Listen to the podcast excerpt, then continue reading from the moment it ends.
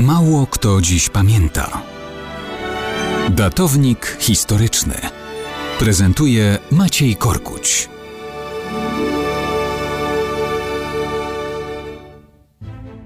Mało kto dziś pamięta o niezwykle hucznym uczczeniu przez Polaków 11. rocznicy dojścia Hitlera do władzy w Niemczech i czwartej rocznicy ukończenia organizacji przez Niemców generalnego gubernatorstwa. Było hucznie, miało być jeszcze huczniej. Dla generalnego gubernatora Hansa Franka wrażenia niezapomniane. Do święta Niemcy przygotowywali się w Krakowie, ale główne uroczystości zaplanowano w Lwowie na 30 stycznia 1944 roku.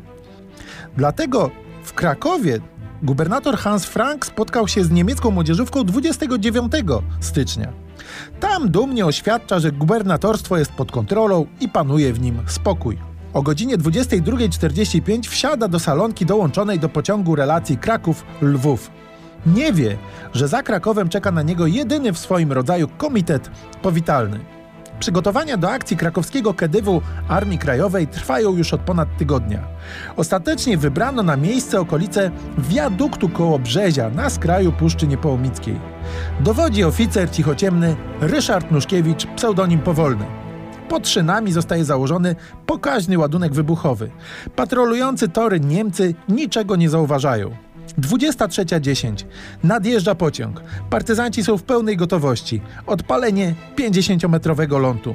Olbrzymi wybuch, słup ognia wystrzela w górę, szyny zostają rozerwane, ale maszynista wcześniej zdążył pociągnąć za hamulce. Jego refleks ratuje Niemców wracających z urlopu na front. Parowóz i trzy wagony staczają się z nasypu. Ciągną następne. Niestety, salonka Franka jest doczepiona na samym końcu.